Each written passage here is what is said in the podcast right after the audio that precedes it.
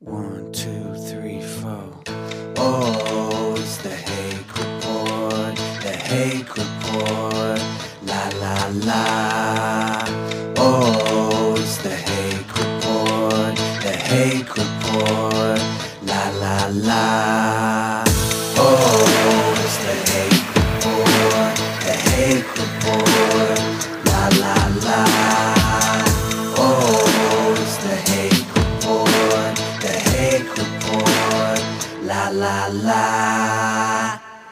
Yo, what is going on? Hey guys, this is Joel Friday again to fill in for James Hake. I am back. This is the second week. Amazing. It's a blessing. Happy to be here. Feeling good. But I got a story to tell you guys. Oh my God. I got a few stories to tell you guys. But first, I want to do the stuff, the, the intro stuff, which is um, welcome to the show. I'm glad to be back. I hope you guys are tuning in. Uh, I see there's some people watching right now. Amazing. How's it going, guys? How you guys doing? I hope you're doing well. It's a rainy day in California. Uh, I love the weather change.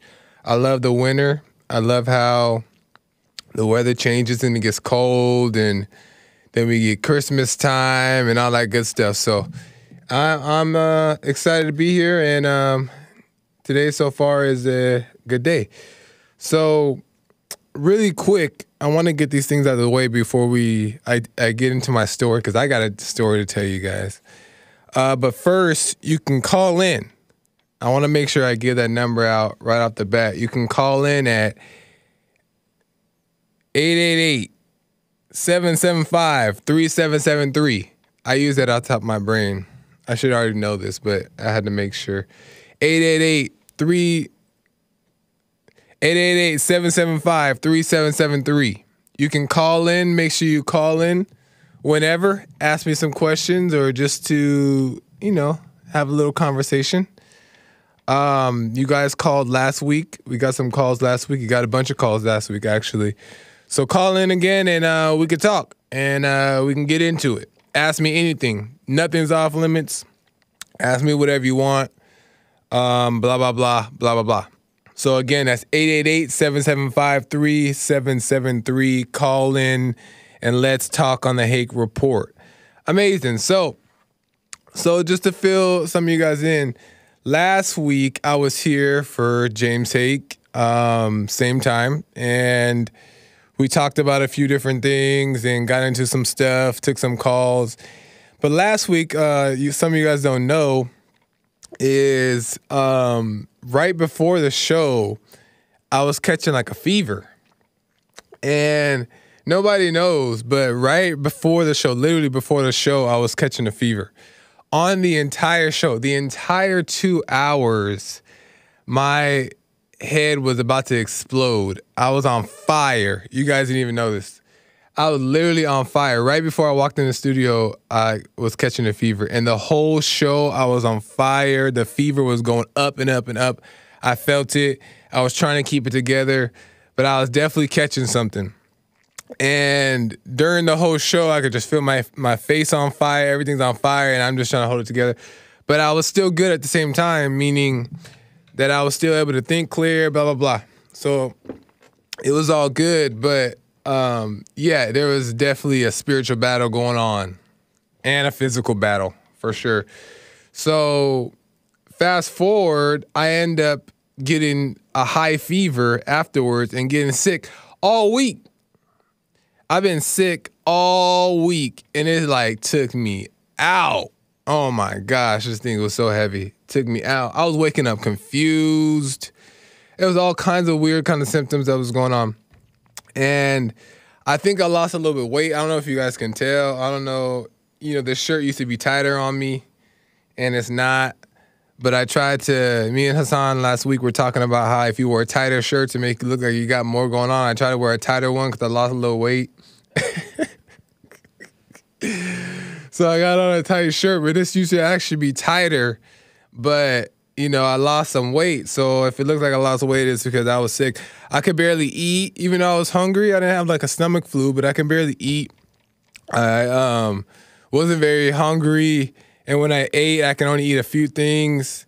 And I was just in bed resting and trying to just get better and, um, you know, drink a lot of liquids, take some medicine, do all that good stuff to try to get back to health. But it was bad. And one of the symptoms was waking up confused. I would, I would wake up in the middle of the night trying to figure out where I am. I would look around like, what? where where am I? Sorry, I need to look at this camera. I can't forget that. But I kept thinking like where I had to like process where I was. It was the weirdest thing. And then uh, it it so much stuff was going on. So much stuff was going on in this loop.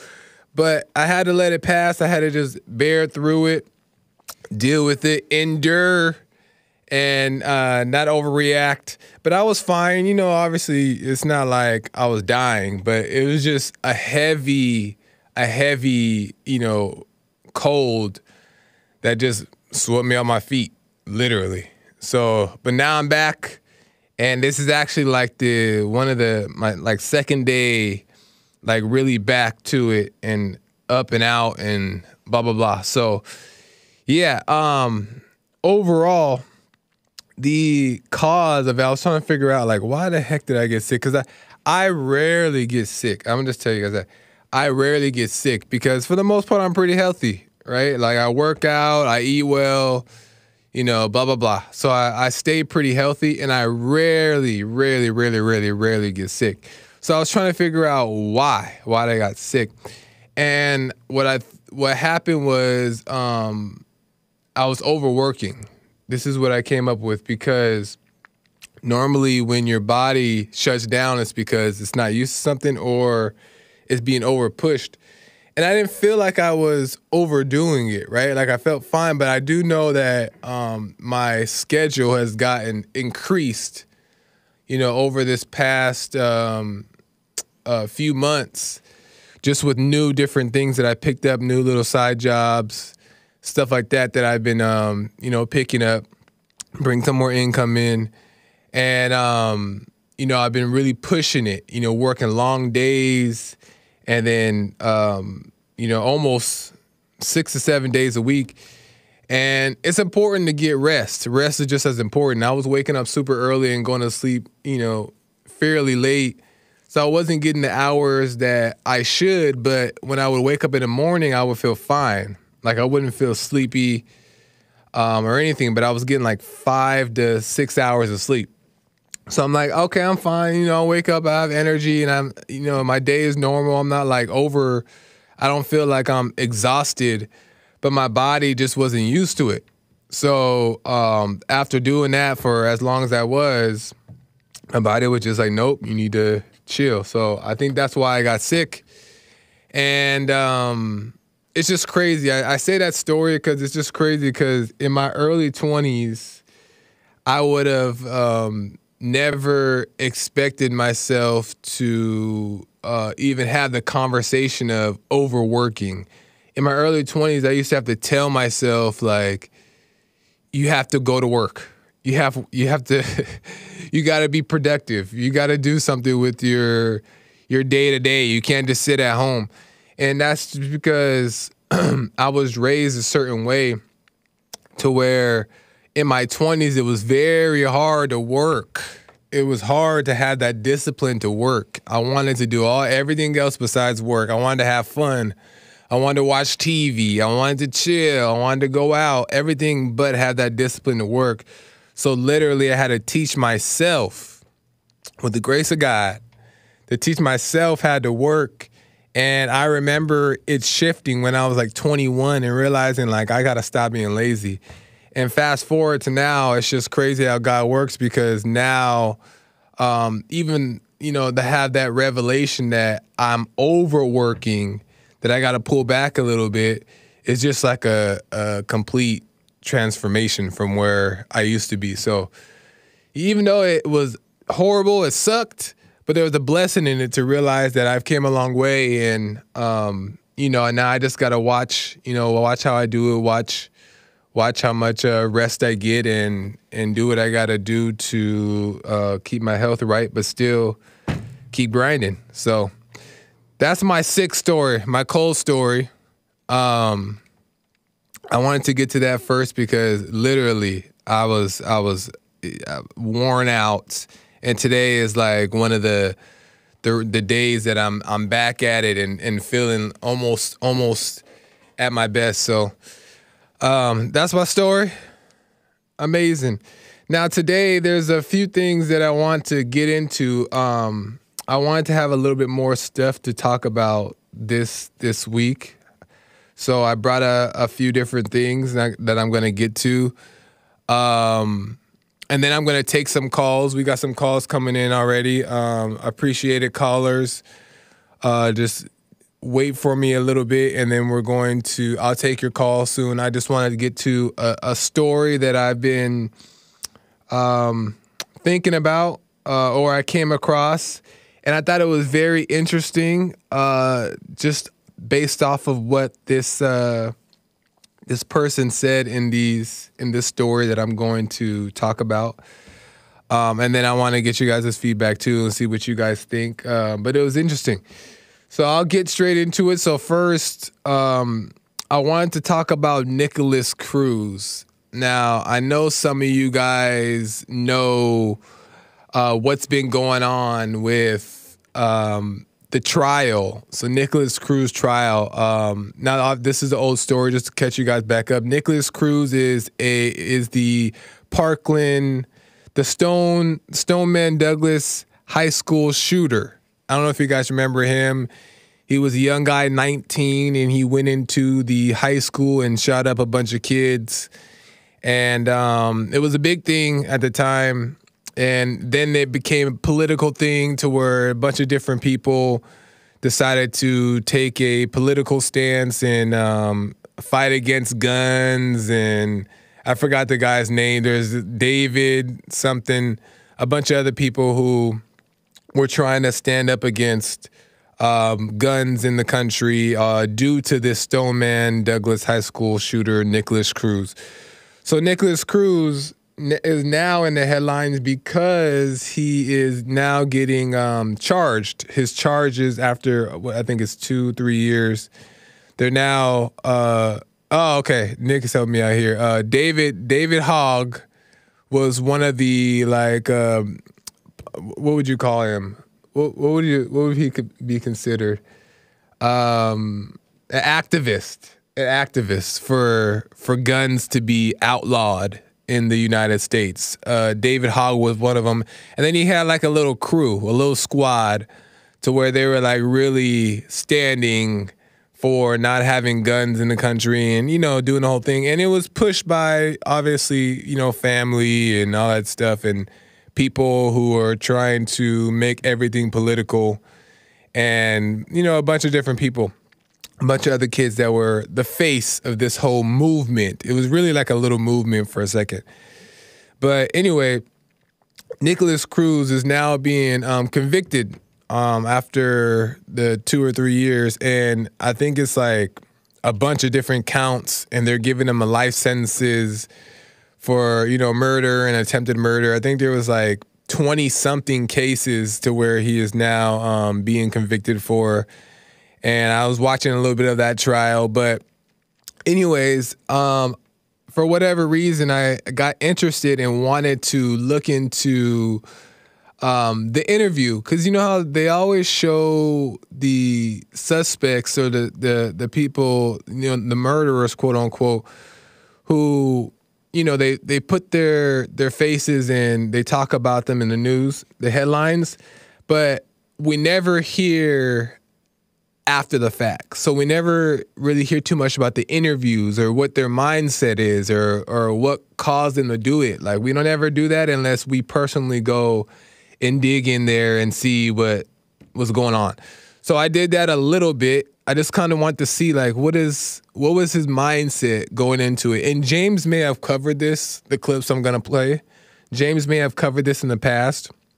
So you may have seen this, but I just want to bring it back up because it talks about he says so many key things that are so revealing that I'm like, there's no way that this is why is this not on all the headlines? Why is this not on every news station? Why is this not being replayed over and over? Because he's telling you what the problem is. So I'm gonna go to the first clip. Um, by the way, this is um, Stoneman Douglas High School shooter in Parkland, Florida. Just in case you guys didn't know, I'm sure everybody knows though.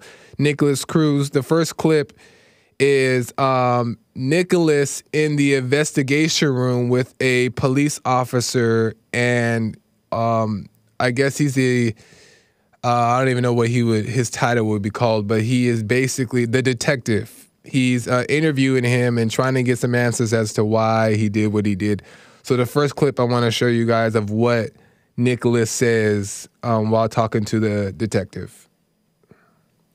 Okay. Oh, uh, well, I told you it's true. I, I understand that. So uh, all Oh, this- wait, not this the one. the So demon it- is it because should you, you got disrespected by. It should be the the longer one. Yeah. Yeah. All right. So let's talk about the last couple days. When was the last time you heard the voice? yesterday. What time was it yesterday? We turn it up a little bit? Night Okay. And where were we at? work. You're at work, so you're at Dollar Tree. And what's the voice telling you? Hurt people. To hurt people. Hurt people at Dollar Tree, or hurt people? Hurt people in general. Okay. Doesn't say specifically who. All right. Good morning. Okay, let's talk about this. Did the voice? The voice didn't tell you to take Uber, right? Yes, it did. It did. Yes. The voice said take Uber. Yes. The Did the voice, vo- the voice is, is in me. You're the voice. There's, there's, in, in here. okay, it's in your head. Yes. What is it? A male voice or a female voice? Male. Male. Can you tell how old the voice is? My age. Okay. Do you have a good voice too, or just a bad voice? There's a, good- there's, is there a voice inside you that says, do good things? No? It's always bad. Uh, can't be. You held down a job for two years. If you were doing things bad, you wouldn't be able to hold the job down for two years, right? Okay. I mean, look. Everybody has. Everybody. It's Every, me. It's me and then my bad side. I understand. Everybody's got a quote good and bad side. There's people. No, it's, it's, it's a voice. The voice isn't here, and, it's me. It's just regular me. Just trying to be a good person. Okay. But obviously, again, when you say it's a voice, it's you. It's all you. You The mean? voice is you as well. Yeah. The voice didn't force you to do anything, right? No, the voice did. It's two voices. Uh-huh. It, it, there's one half that's the good and then the bad. Yeah. Understand that. But the bad side is you as well. Everybody's got a good and a bad side. So I thought that was super duper duper duper duper duper telling and interesting of how he's talking about the voices in his head. Like he's literally telling you what's going on. He's saying the voices in my head told me to do it. Now, before I say any more, I wanted to see uh, what Hassan thought about those clips. I don't know if he ha- already seen them or not, but I wanted to see what Hassan thought about those clips. Hassan, did you see those clips before? I have never. That was the first time seeing Okay.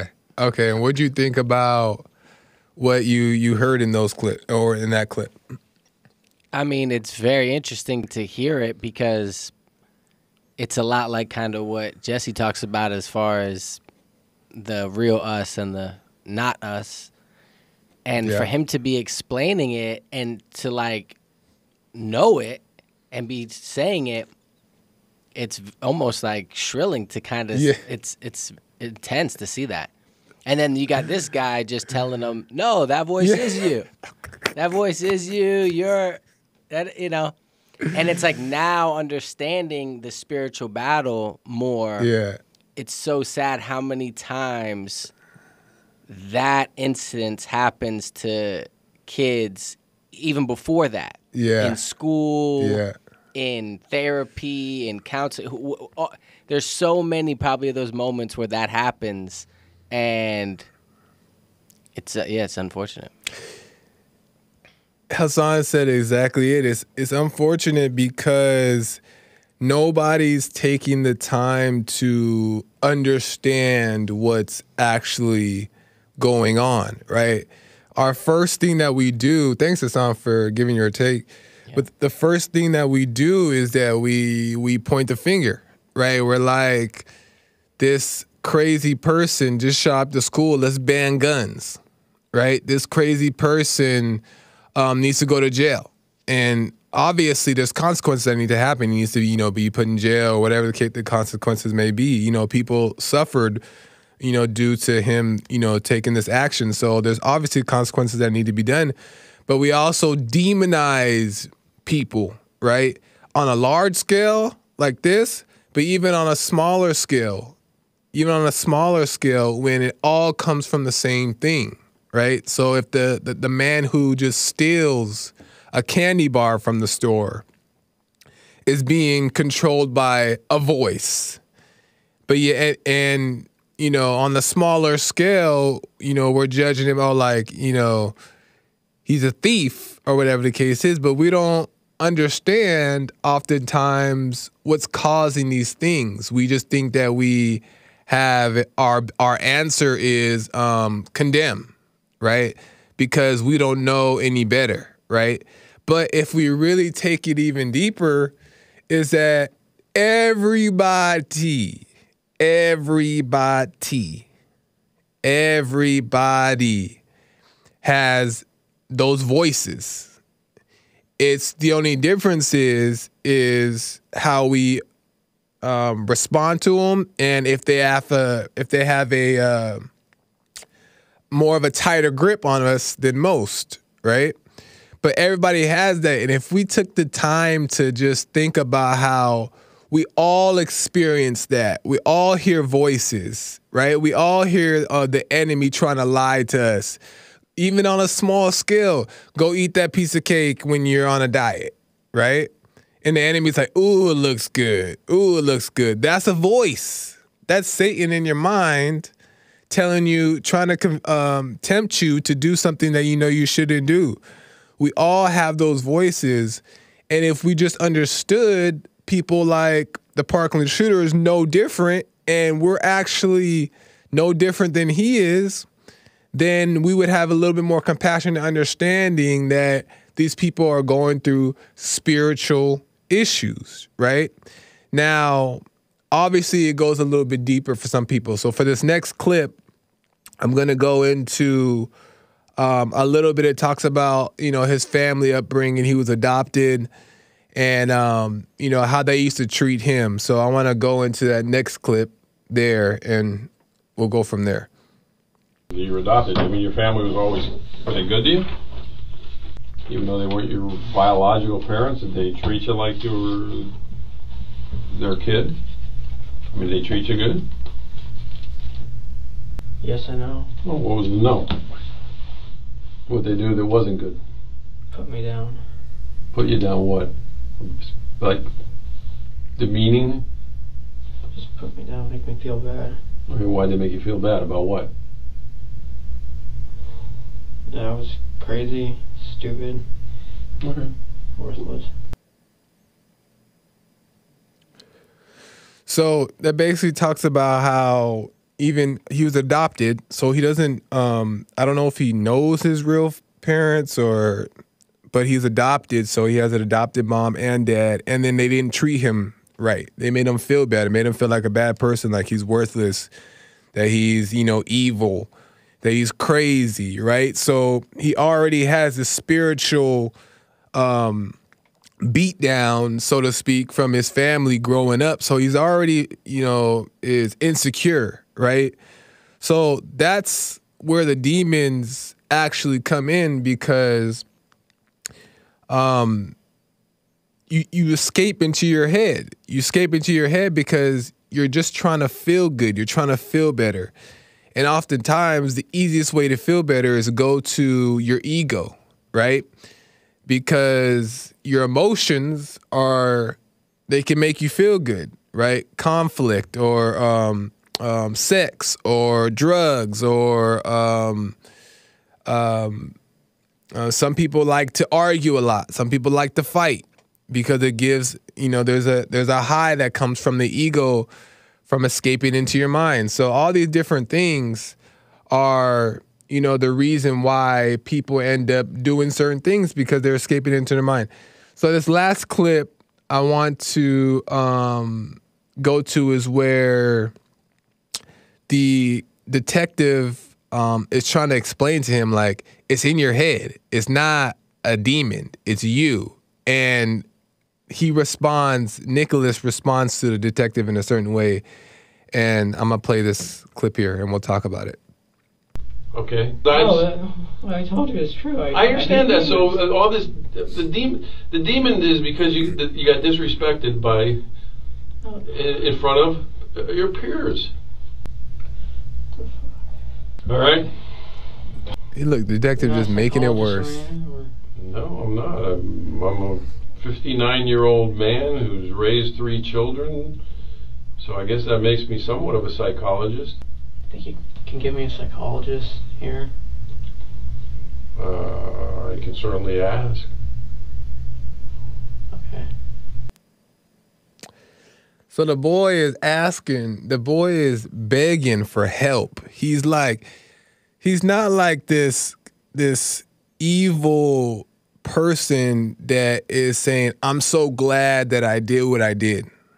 He's not this person that's like, everybody deserves to die. In the beginning of this of this video, he's like hitting himself in the face. He knows he's done wrong. He's hitting himself in the face.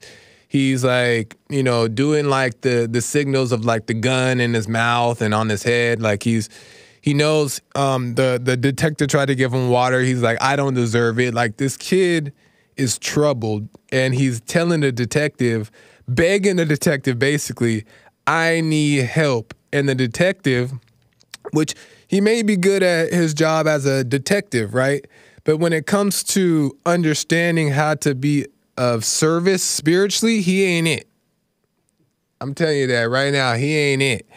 And he's telling him, he's telling the kid, no, it's you. It's not no demon, it's you.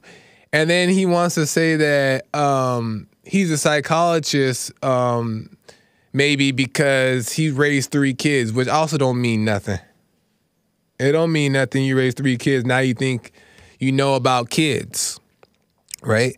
And I hate for uh, his kids to be dealing with some thoughts, and and and then he tell you know he tells kids that it's you. It's not a demon. That's the wrong stuff. People don't get better when you tell them the you know these things. So my thing is that you know it's this kid is is telling you what's wrong. He's begging for help. He's asking for a psychologist, and it's so. E- I just thought it was so fascinating to me because it's so easy to be like, "Wow, this guy killed over twenty plus kids. He's an evil, you know, person. He deserves A, B, and C." But when you take the time to actually look at look at him, he's no different than anybody he's no different than anybody. He got caught up. He had he's troubled, right?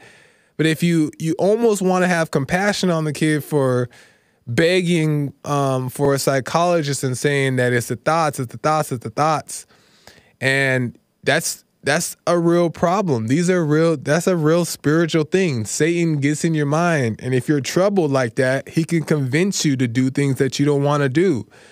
And like I said, he convinces everybody to do something on a smaller scale that they don't want to do. On a daily basis, we're convinced of doing things we don't want to do on a small scale, right? Take the drug, don't take the drug. Smoke, don't smoke. Um, overeat, don't overeat. Um, whatever it may be. Eat the piece of candy, don't eat, eat the piece of candy. Have sex, don't have sex. That's a good one.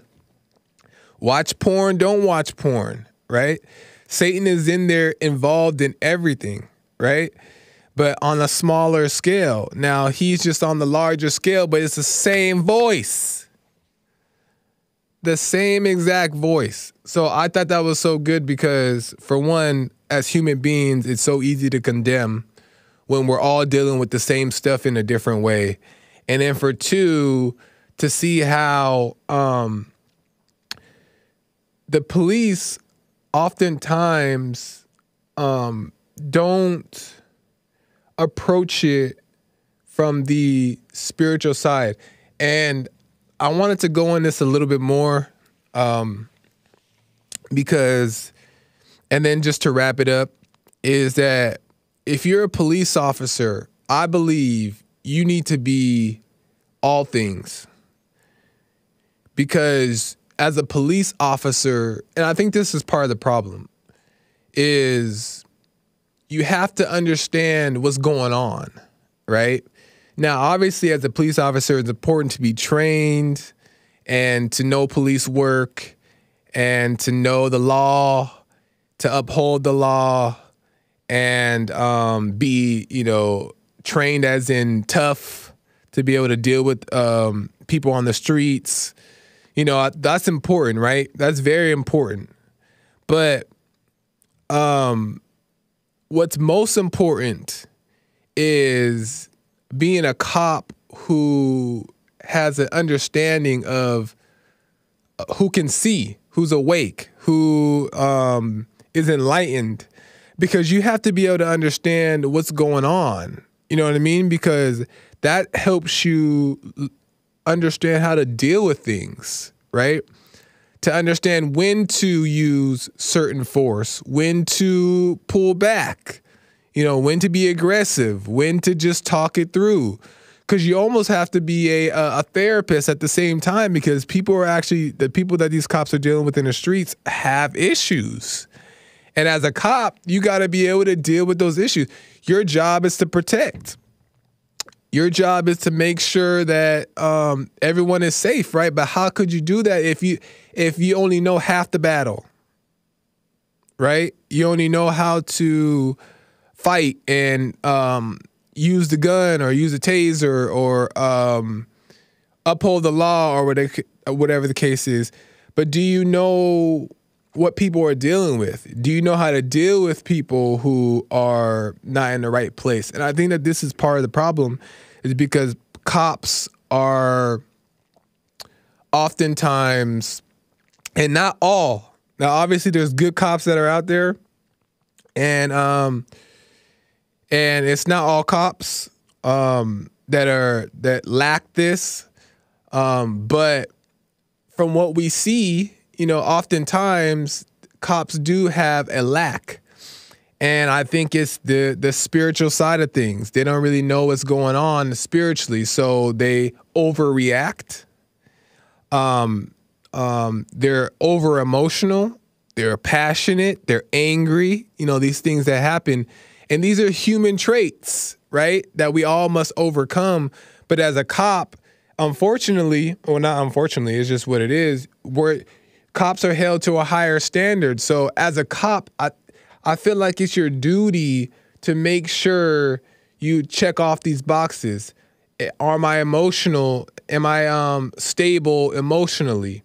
Am I overcoming? Um, um, have I overcome being um, offended easily? Am I sensitive? You know, all these things are important as a cop, right?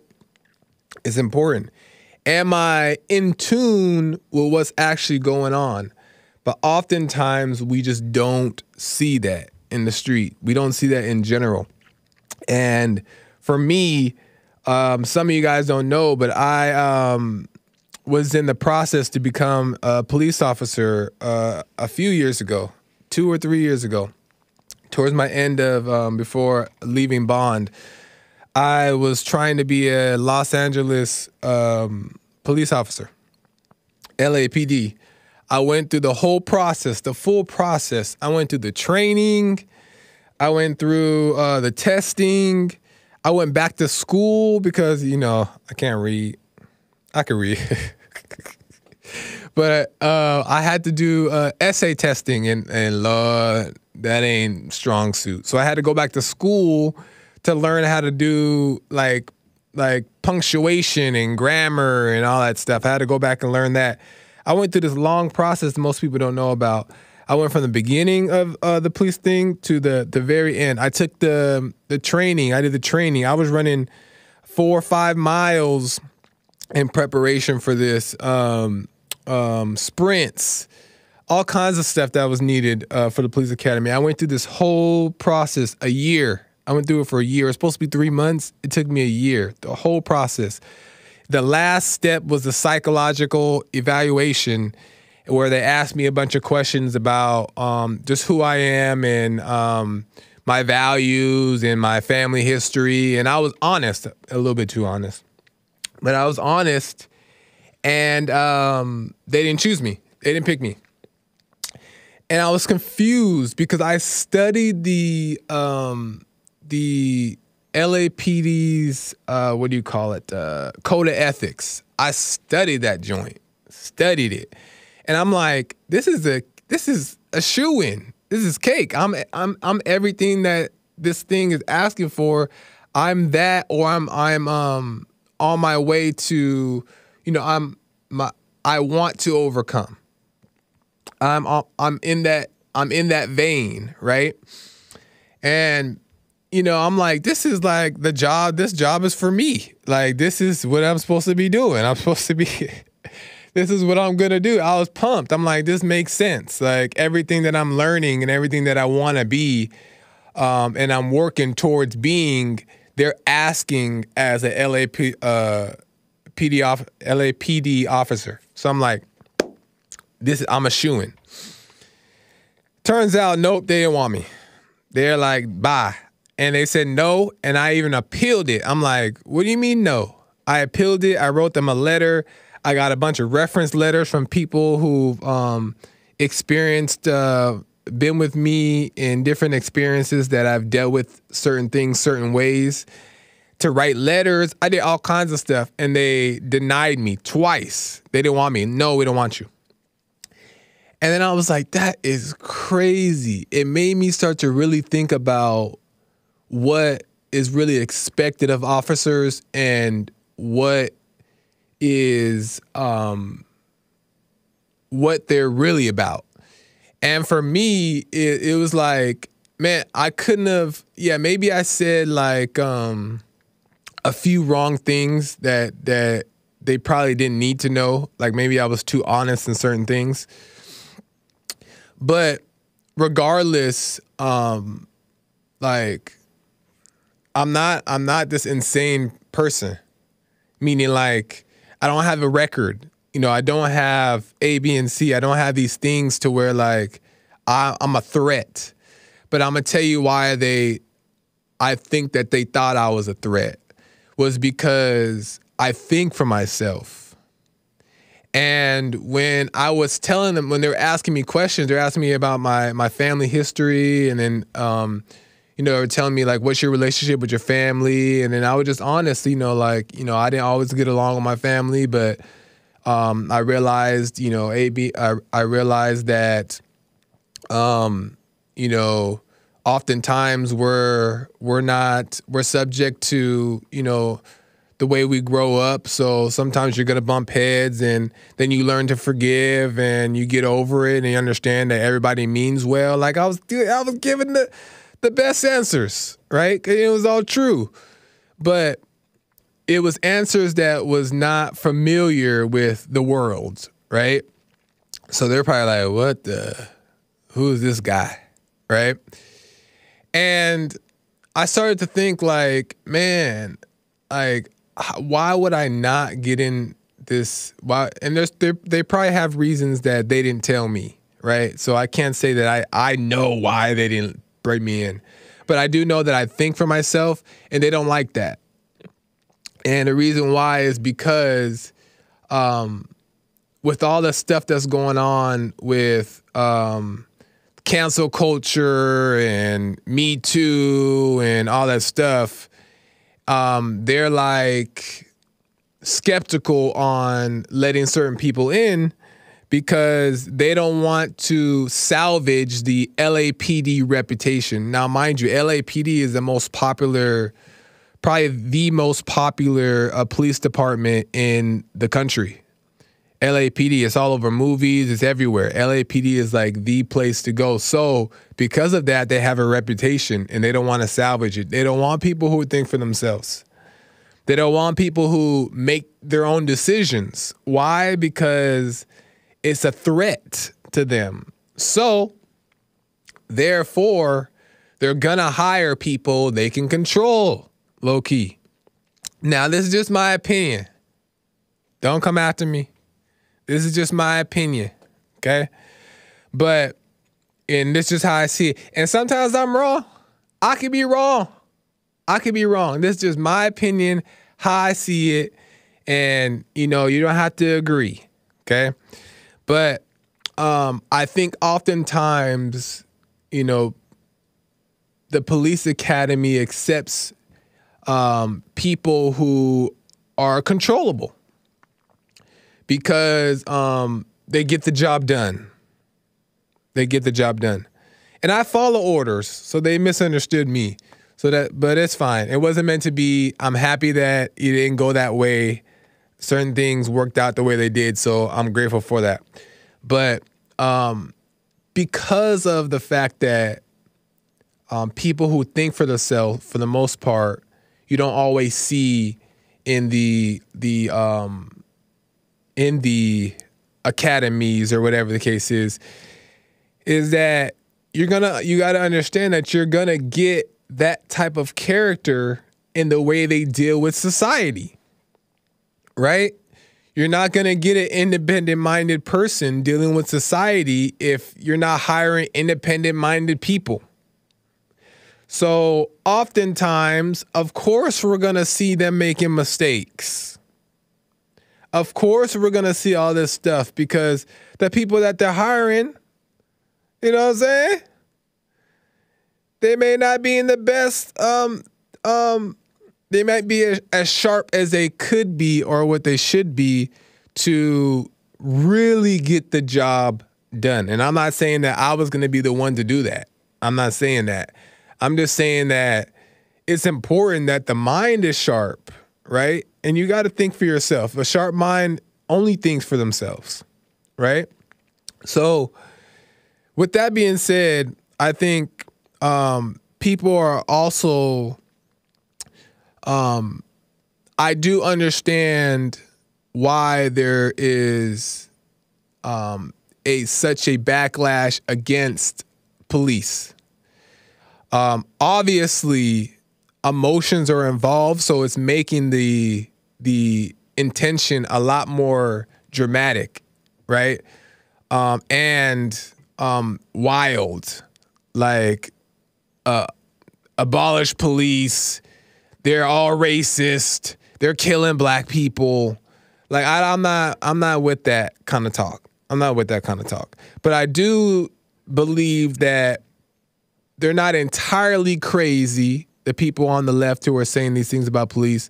I do believe police do make mistakes due to the fact that they're um, probably not from a lot of those areas, and the fact that, um, like I was just saying, not all police officers, due to how um, policemen are being hired, due to the hiring process, not a lot of um, police officers, um, and not all, I'm sure there's some good ones, are um, as sharp as they need to be. So, of course, they're going to make mistakes. They're going to make mistakes because they're not all that they need to be. So I wanted to get to that because um, I think that's a big part of why cops are hated too, is because I think also not all good good men are in um, the uh, being hired. I think that that's a thing, in my opinion. And when you don't hire good men and strong men and sharp men, or at least ones that with the intention of being all they need to be, right? Then you're gonna get people who have issues on the job, cops who are making mistakes. You know what I'm saying? They're they're these things are gonna happen because they're not sharp at the end of the day. So I hope that made sense. I tried my best to explain that. Um call in if you have any questions about it. And uh, that's just a little bit of my story, and that's just my opinion, you guys. I think uh, I think that it's important as men in society, though, to be sharp. I think that that's and nobody's perfect, right? You know, and we're on our way to being uh, to perfection, right? So, um, as long as our heart is pure and in the right place and wanting what's right, that's important, right? It's not perfection. And I'm not even like, sitting up here. I ain't the toughest guy. I ain't the toughest guy in the world, but my intention in my heart was to do whatever I had to do to get the job done. And I'm willing to work hard. I'm willing to learn. I'm willing to grow to do what I have to do to be what I would would have had to have been to be a police officer. And that was my intention. That was my heart. And that's all you can ask for. But they didn't want me. So that's okay.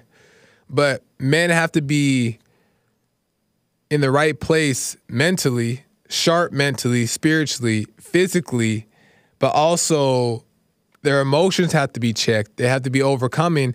But most importantly, because all those things are just symptoms of having a heart that wants what's right and is pure and honest. And then those things will come over time, right? So um, that's important. But anyway, I'm gonna get to some calls really quick. What time is it? Uh, I hope that made sense.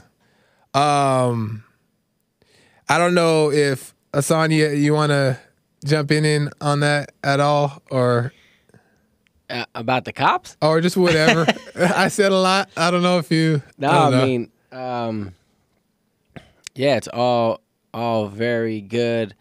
I really like kind of just to go back to the the kid. Um, yeah, it really is. It's it's interesting to see someone after seeing those two other clips, um, really seeking.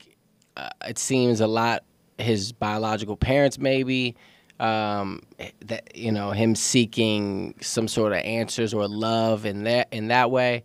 Um, you know, maybe no mention of God ever. You know, right. definitely in that conversation with the with the um, detective. So, uh, yeah, and the, and you can see this kid is definitely like crying out for help, like you said, and he's like he knows something Yeah. is wrong, Right. and he's like he's not fighting it. He's like I need help. I'm like. Can you get somebody? And he's, Yeah. he's saying the things that he's heard. Oh, psychologist, maybe, maybe this will help somebody. And um, yeah, you're right. It's just not enough people who are spiritual, uh, educated to to be able to kind of guide people. So exactly. yeah, Exactly. that that is uh, eye opening. I never seen that, and um, yeah, very interesting. Yeah, that's that's exactly it. Is that there's not enough people who are able to aid this kid in the proper way, and he's he's asking. And if you look at the whole clip, it's like a three hour long uh, video interview, and he's just like he knows he did wrong. He's he knows he did wrong, and he's asking for help. And then this cop, you know, and maybe that's part of his job to deny it. I don't know. Maybe that's part of his investigation process. I I've heard of stories to where they pretend to be a certain thing, the detectives, in order to get to a, a different type of conclusion. So maybe he's pretending. I don't know, but from what this video clip seems is that he's the cop really don't know what to tell the boy. You know what I'm saying? So my point of all of that was to say that um, cops like that have to be sharp. If we're solving problems, if we're solving problems in the world, real world issues, spiritual issues, then we have to be sharp. You know what I mean? Especially these cops. And like I said, he may be a good detective in detective work stuff, right? But he also got to be spiritually sharp because people like this boy need it. They need somebody to give them hope, a direction to do better. And he's going to spend the rest, of his life in jail, but what's wrong with him spending the rest of his life in jail with peace?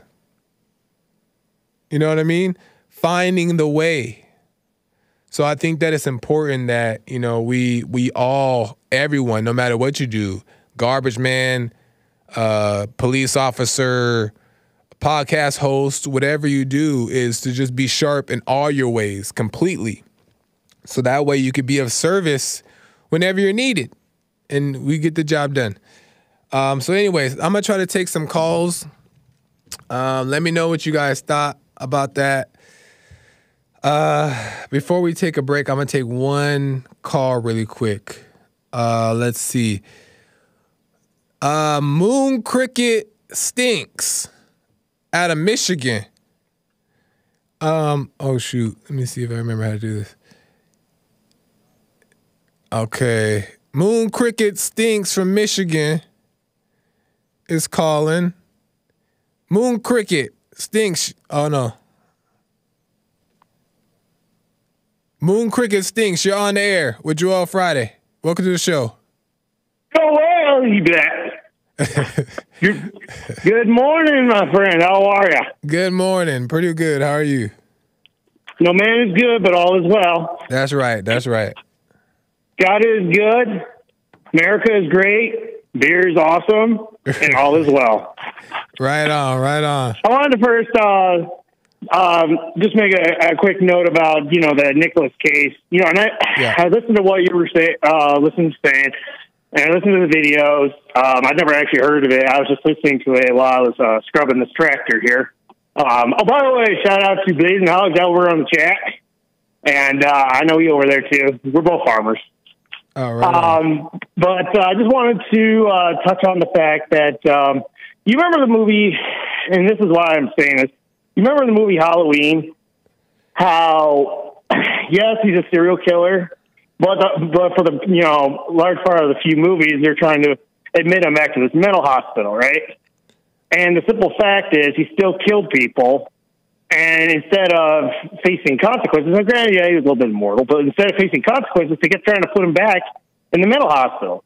And I kind of feel like with some of these mental case patients, I mean, this kid killed 20 people, 20 lives, dreams, aspirations, God, love, family. They're gone Yeah. because of this guy yeah. and you have to acknowledge the fact that we all have, um, you know, the devil never stops working in our lives unless you find perfect peace. Right. But the simple fact is, on this earth, actions have consequences. Yeah. For sure. And when you decide to listen to whatever reason and take another person's life, I mean, in the Bible, God said, "Thou whose uh, man's blood shed, shall his blood shall be shed by man." Which is the thing, which goes to say, if when you infringe, if you want to be, you know, more patriotic, say when you infringe on somebody's life, yeah. you now forfeit yours Oh, because you made that choice. Yeah. Yeah. and that's kind of where I'm. That's why I never was for mental hospitals and all these other things because one, they're mostly just a waste of money, but it's mostly the fact of some of these people are being admitted, but other people's lives have been either permanently damaged or are flat out taken away. Right. Right. right. And I guess that's why, for me, obviously, um, I'm more interested in the fact of finding um, more of an e- more of an equal uh, punishment to a crime. And to me, if you murder somebody, then you forfeit yourself because that person has now been removed because of you. You know, and that's why this kid removed 20 people Yeah. Yeah. and you can't and you can't, and they're not coming back. Yeah. And that's why I kind of when they talk about this whole mental health thing, to me that's just more of just an excuse.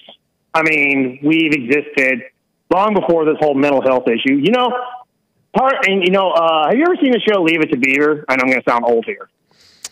Um, No. you ever seen it? No. Well, in this one episode, um, this bully uh, was picking on Beaver, and what happened was Beaver was going to throw, uh, was uh, debating about whether to fight back. And so what the bully did was he put a stick on his shoulder.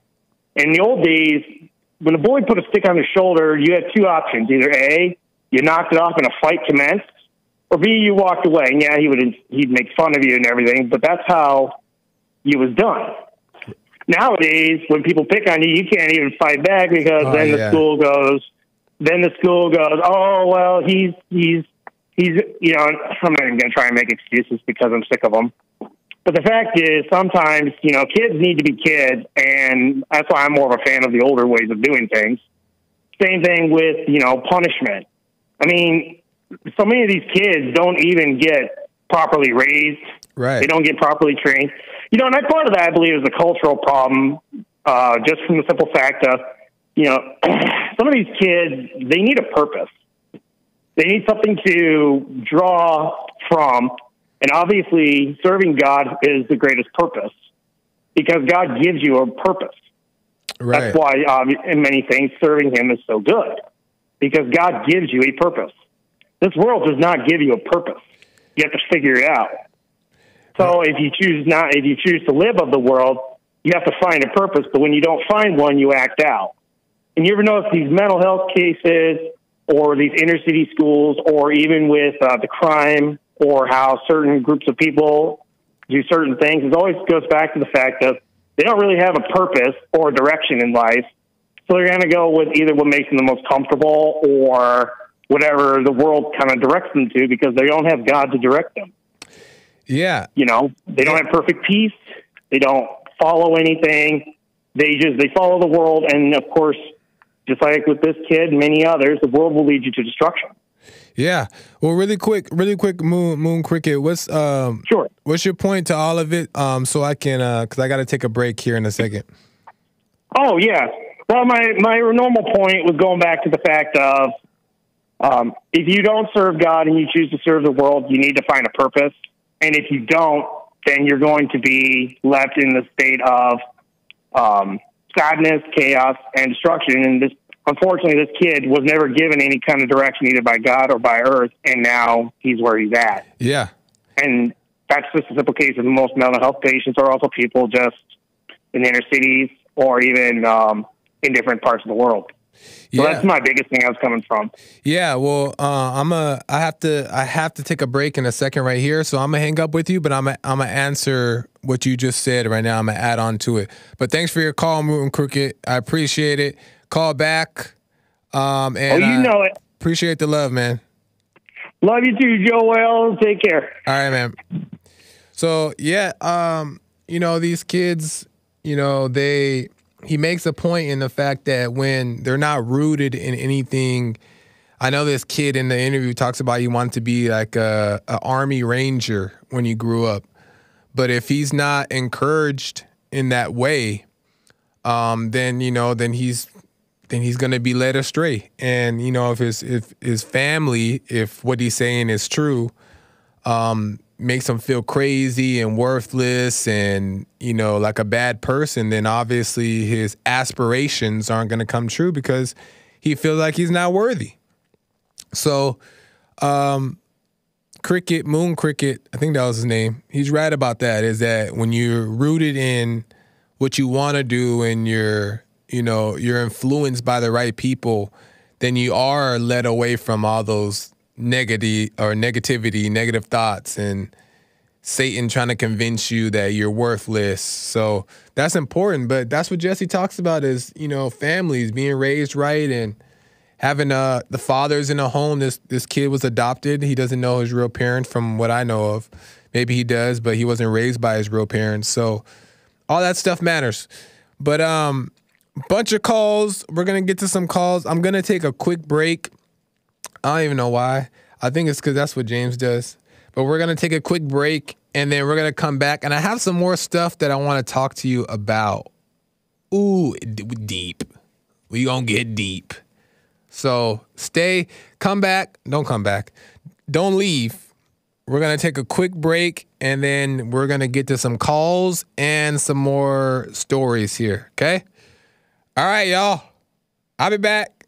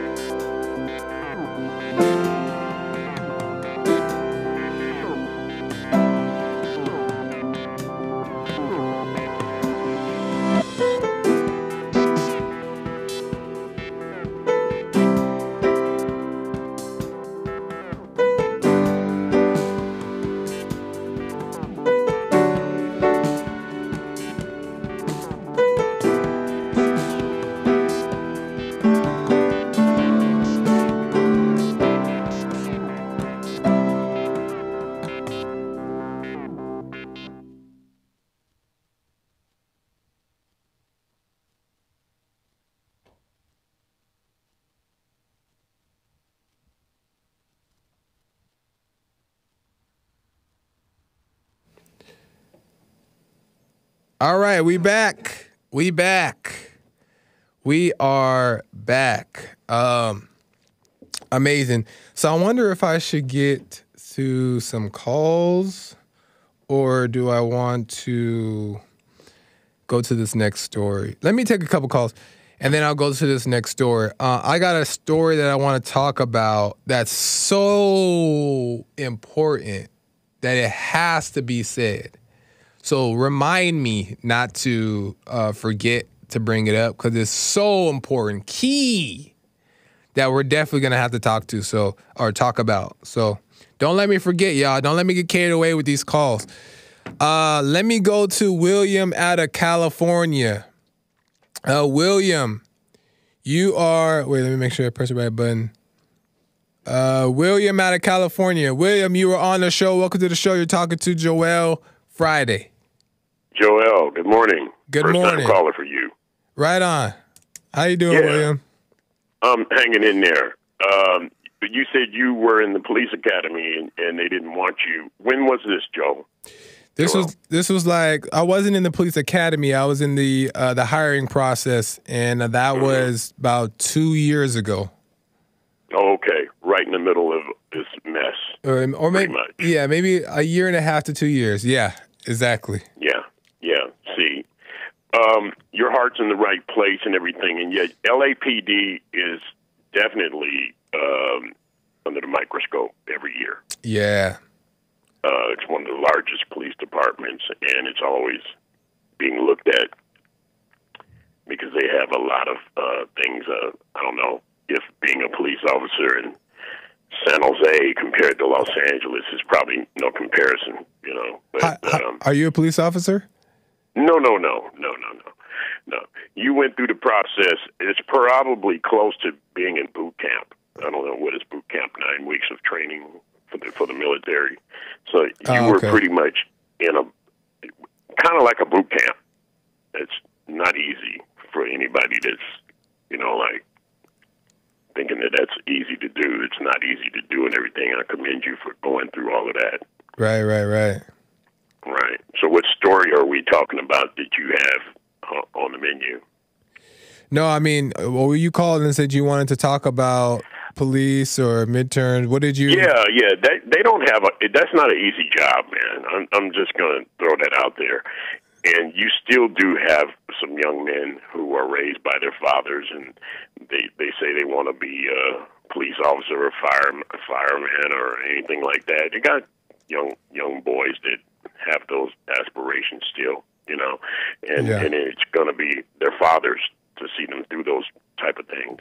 Right. But um, I, they we were asking like a question about voting, and right now this is one of the most important midterms we've ever had because of um, everybody's looking. Mexico, the Bahamas, Jamaica, Right. Africa, England, all these countries, all these countries are looking at us right now because as we go, they go Right, right, right. you know, and if I wouldn't even hesitate. I notice a lot of young men have gotten on the air and they've been asked this basic question: Do you think women should be allowed to vote? And I would, without hesitation, I would say no. Oh, okay, Without- interesting. and I don't care. I'm like a thinker like you. I don't care what people think. I say no. Okay. Um, the re- the reason why I say no is because um, at one time they didn't, and when they were not allowed to vote, usually the father in the household was the one who voted for the whole household. Yeah. That's yeah. a little bit before my time. I'm not Yeah. quite that old, Yeah. but I can say at least in the black community, the families were stronger when the men voted for the Yeah. household. Yeah. And it makes sense because when men when families were together, um, the they they decided things the things were decided as a whole. Not as a whole meaning like everybody made a decision, but everybody Yeah. came to an understanding. So there was no need for um and it wasn't nothing against women. It was there was just no need for a woman to need to vote if she was a, No. a wife and the husband was the one out you know, making, um, you know, going out to vote or whatever the case is, the consensus in the home was one idea. So, Well, there was no need I mean, for women if you to have vote. a bunch of ideas in one household, you have something called fusion or confusion. It's it's it's it's all over the place. right. But when when they were, like I said, this was before my time. Um, women were always allowed to vote from my time on.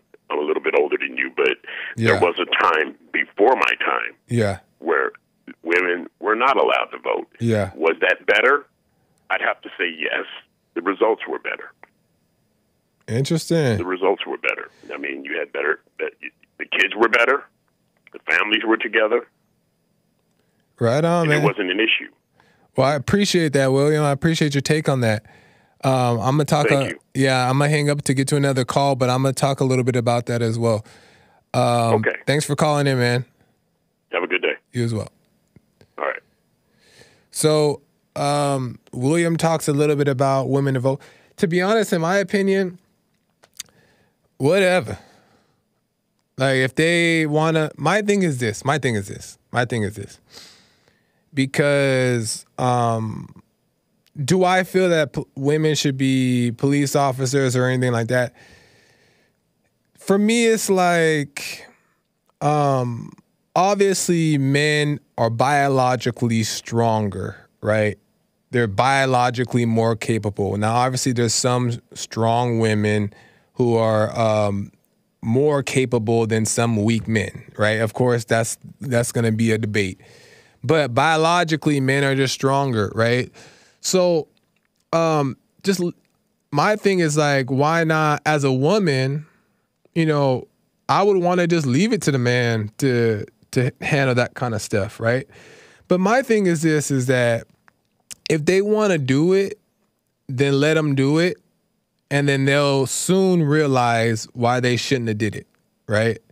But when you hold it against them and you keep them from doing it, then they hate you because they don't really understand why. But when you allow them to understand it themselves through experience, then they can't hate you. They can only look at themselves and be like, wow, I actually am not fit, right, to do this. Or not that I'm not fit, but I actually don't want to do this. I almost died.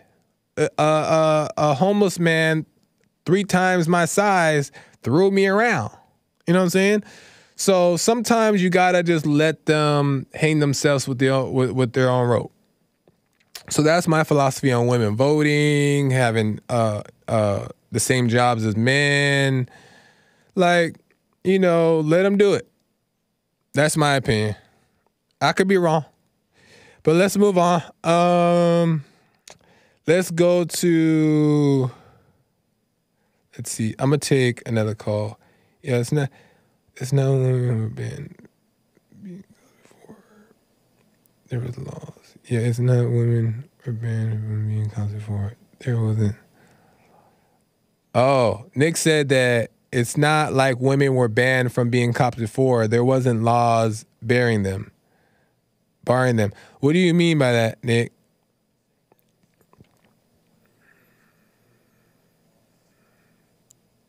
Oh, oh, okay. Yeah, yeah, yeah. So Nick is saying that according to Wikipedia, there wasn't laws that said you couldn't be cops. Uh, women couldn't be cops before. They just they just weren't cops because I mean, for obvious reasons, right? So now um, they are, and obviously because we're seeing a shift in women wanting to do things like men and and work and provide and stuff like that. We see that shift. So there's now there's a lot more women cops, and I show respect to everybody, man. I don't I don't carry that energy, and I don't think nobody should carry that energy. You see a female cop, you greet her with respect, right? Show respect to everybody. And if I were to work with a female, if I was a cop and I were to work with female cops, I'm not gonna have a, a bitterness or make jokes about it. Like that's a lack of respect. You know what I mean? Like she's there, she's a cop, and that's just what it is. Respect her. And that way they make the decision on their own if it's right or wrong, not because you pointed a finger. So that's what I believe. Let me go to Jordan, a first time caller out of California. Uh, Jordan, welcome to the show. You're on with Joel Friday, not James Hake. Good morning, Joel. How are you? Good morning. Doing well. How are you?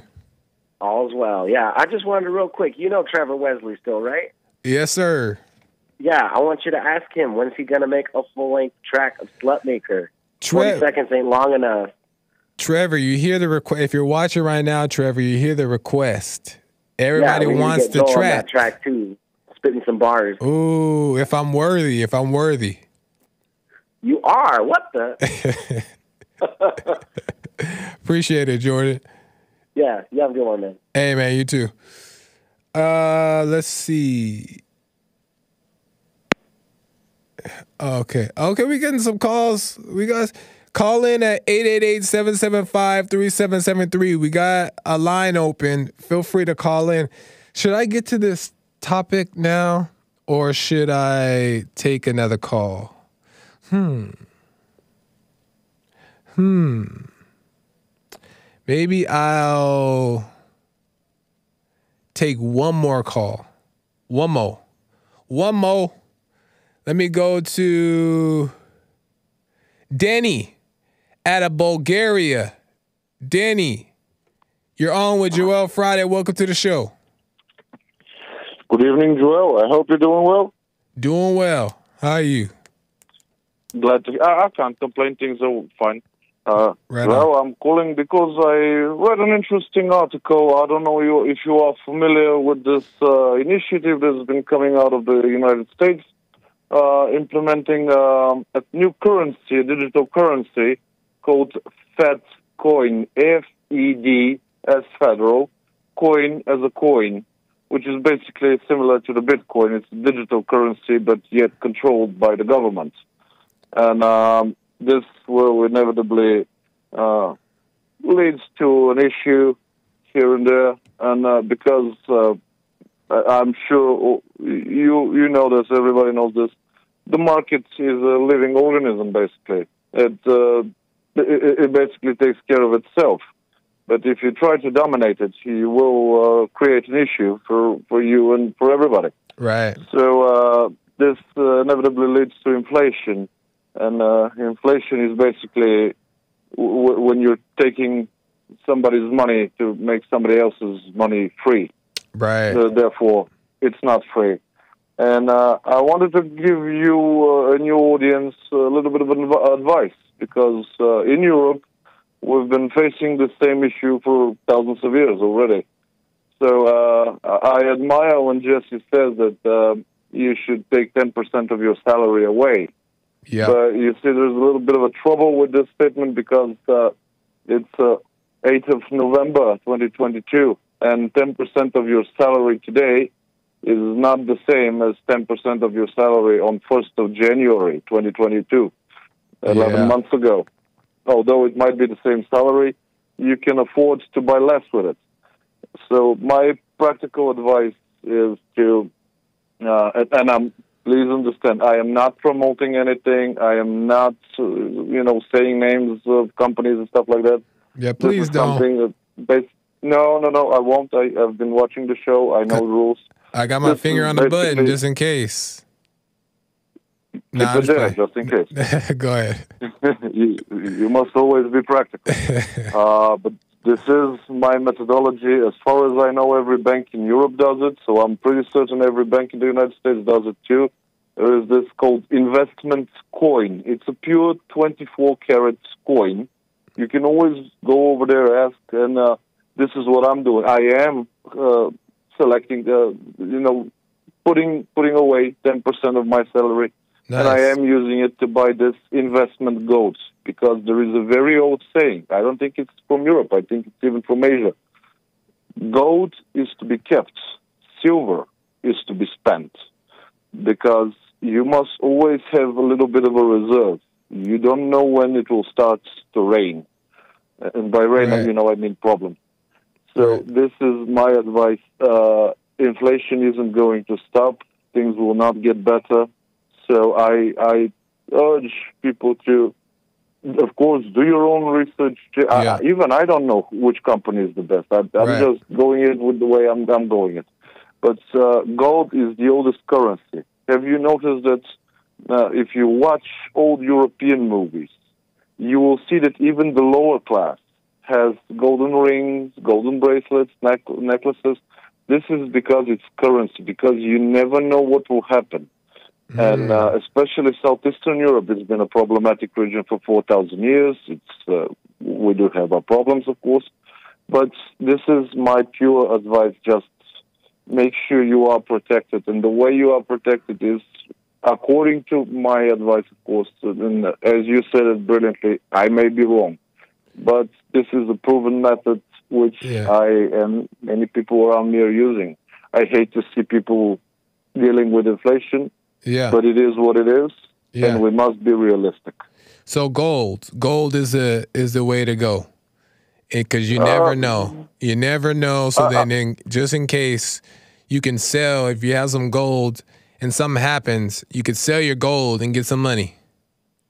This is why I said investment gold because normally it's, it, it has a certificate with it, so you can go to whichever bank is near to you, put it on the cashier's desk, and, and they will basically give you the money just because they're Ah. seeing the certificate. Interesting. And, and- if it's if it's a fake one, they'll find out. Don't worry about it. So you know, don't get any funny ideas.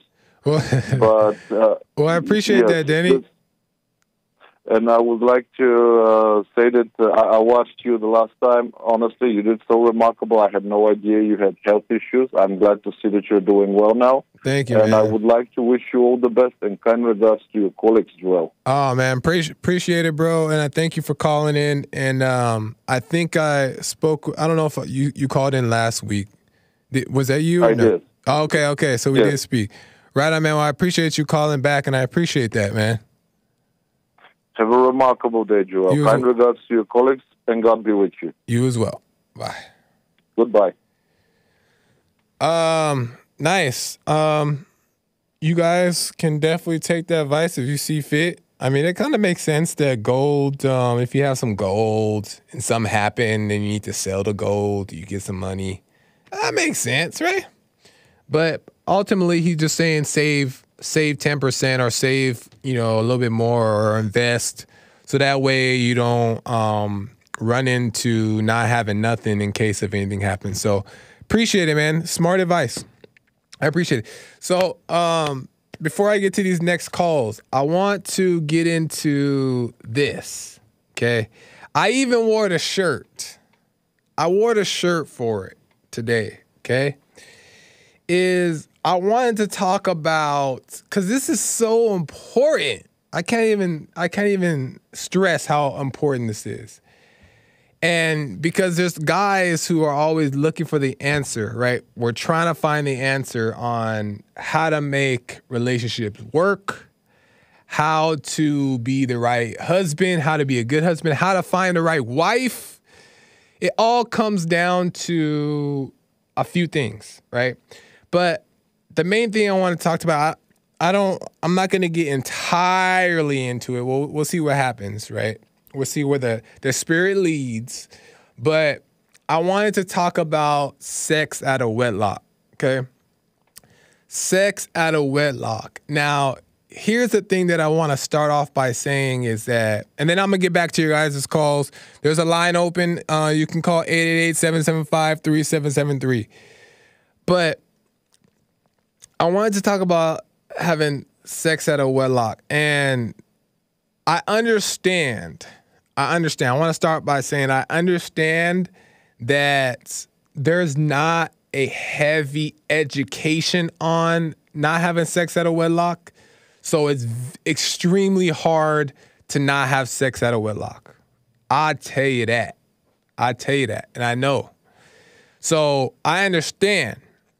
But it doesn't mean that it's um, okay. Right. And it doesn't mean that um, just because it's hard and there's no education that things are to be just fine in your relationship. No. Not having sex at a wedlock is probably the most important thing you could ever do. Ever do. As a matter of fact, the reason why the world is so messed up is because of sex out of wedlock and no fathers and you know all that stuff. But a, is a big part of it is sex out of wedlock. Because I'm gonna tell you why. I first want to start off with why. Because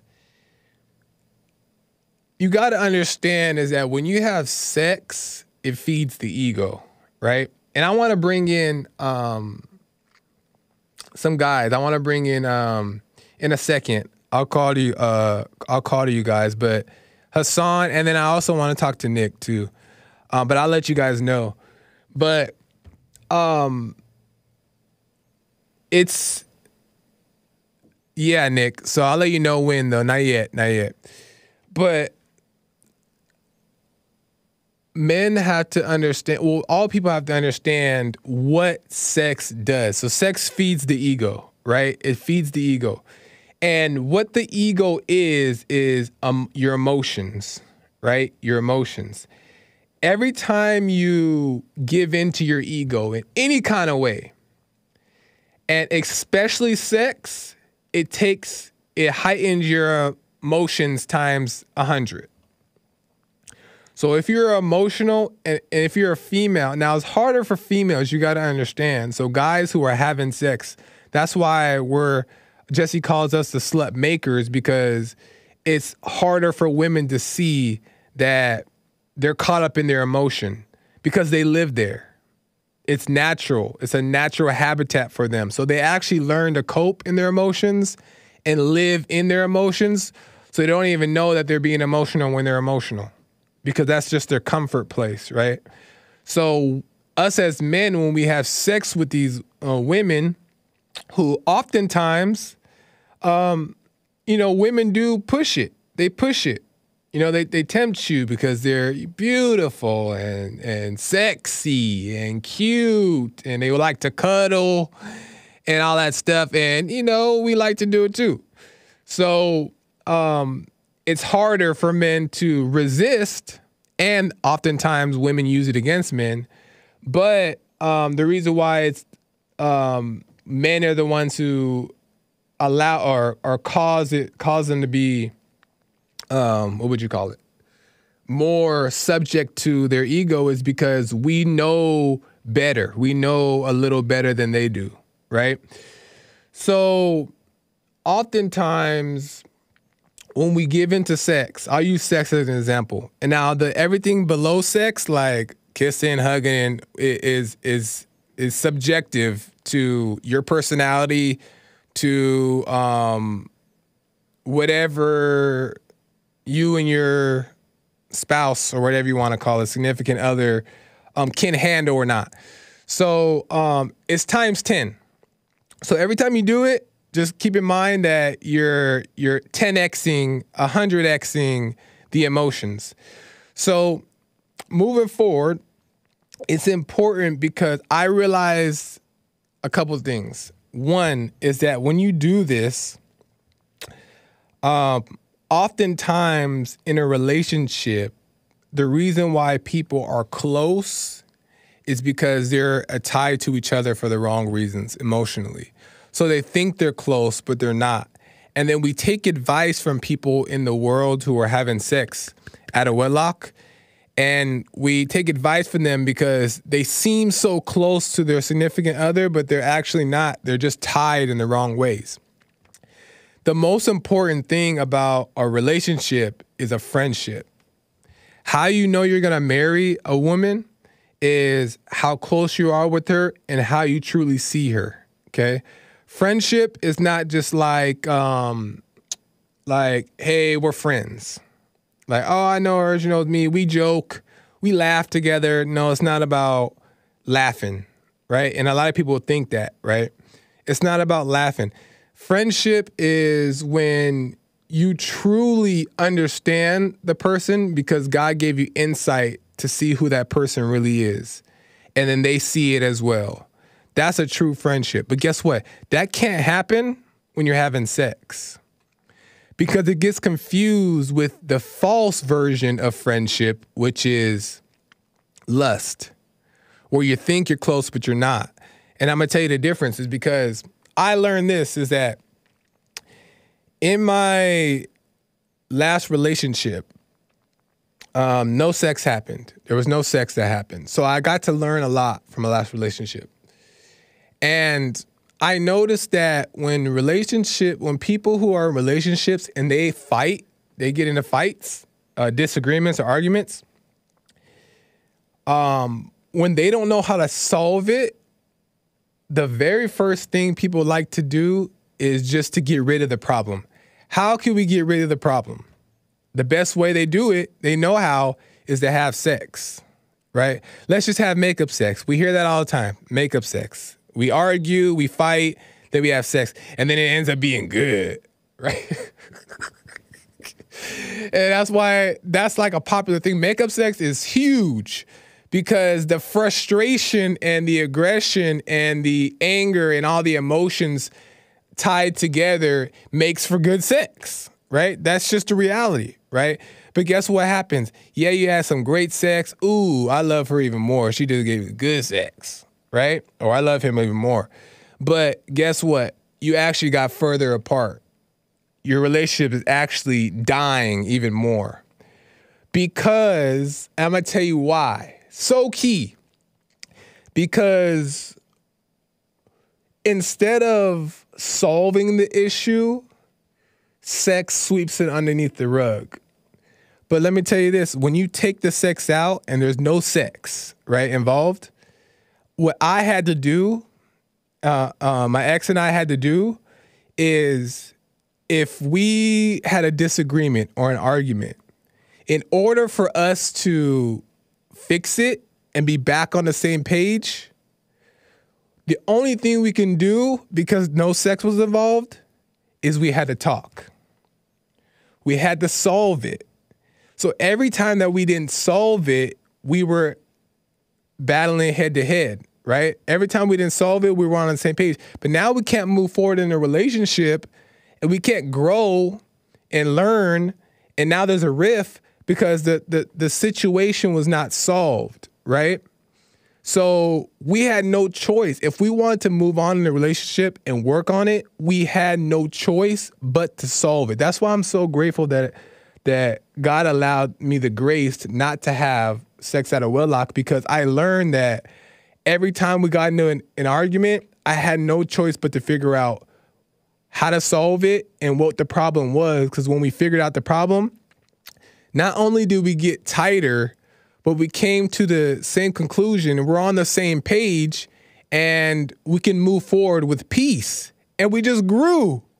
We just overcame a new issue that that was uh, a problem before, that burdened us before.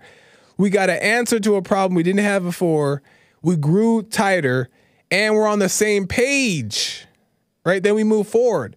But if we would have been having sex, we would just would have uh, swept it underneath the rug because after you have sex, you forget about the problem, you don't talk about it, but you feel better. So now you just let it go and then you move forward again, right? But because we weren't having sex, we were able to solve problems, solve problems, solve problems, solve problems. So I realized that oftentimes men um, just don't understand, and women don't understand what it means to really have a marriage. Because guess what? Guess what? This is what I learned too. This is what I learned too is that when you have a true friendship, and this is deep, this is deep, is that when you truly know somebody and you know them, and God, but and you can't just pretend to know them. God has to give you the insight. God has to give you a, a peek at who they are. And when you know that, this is why marriages how marriages are supposed to to last because when you get that insight and you know them, you can't unlike them. You can't unlike them. It's impossible to unlike them because you know them.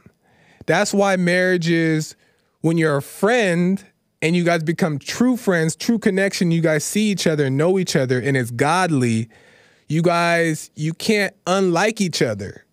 That's why it's till death do its part. It's not just a vow, it's it's in you. Because there's no there, there's no way, there's nothing they can do to make you unlike them because you already know that who they are in God. So there is no unliking, right? So no matter what they do, cheat, all that stuff. Now, obviously, there's grounds for um, divorce, obviously, which shouldn't happen, right? But when people cheat and they break the covenant and stuff like that, but that still doesn't make you unlove the person because you know who they really are, right? But the reason why relationships today don't last and why marriages don't last is because for one, their connection is the sex. So once the sex runs out, then they realize they have the actual problems.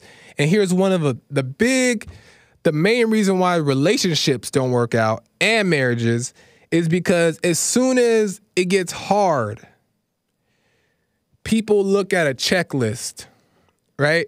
There, there comes a checklist. The checklist says, oh, no, he doesn't. Um, and I heard women tell me this. Oh, no, he, um, he doesn't have a job. Uh-uh. He got to go. Uh, that's that's one check. That's one strike. Oh, he uh, yelled at me. That's strike number two. Oh, he uh, da da da. And same for the guys. Oh, she her her her breast stink. I'm making this stuff up. This is not actual. I'm making this stuff. Her breast stink. Oh, she uh, tries to control me. She's controlling. She has um uh, uh ex boyfriend issues. She had blah blah blah they have this checklist. So then when the checklist gets checked off, they're like, oh, that must mean it's time to go. Three strikes, he's gone. I gotta go. It's not about the checklist. That's the problem. It's that you don't really know that person. So you're finding reasons and excuses to get rid of the person, right? And if you're not vibing and you're not married, then you can leave. Leave, right? Like you don't you're not entitled to get to know somebody and know them for who they truly are. No, if you guys aren't connecting, then you of course you don't uh, try to force something. You leave. You have the freedom to leave. It shouldn't be that deep, anyways. You guys should just be friends in the first place. It should be light. There should be no real issues like that, right?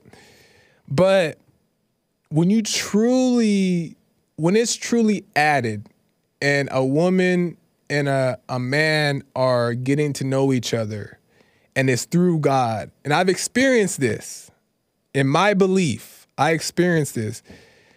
Then you, for one, you see how to deal with things.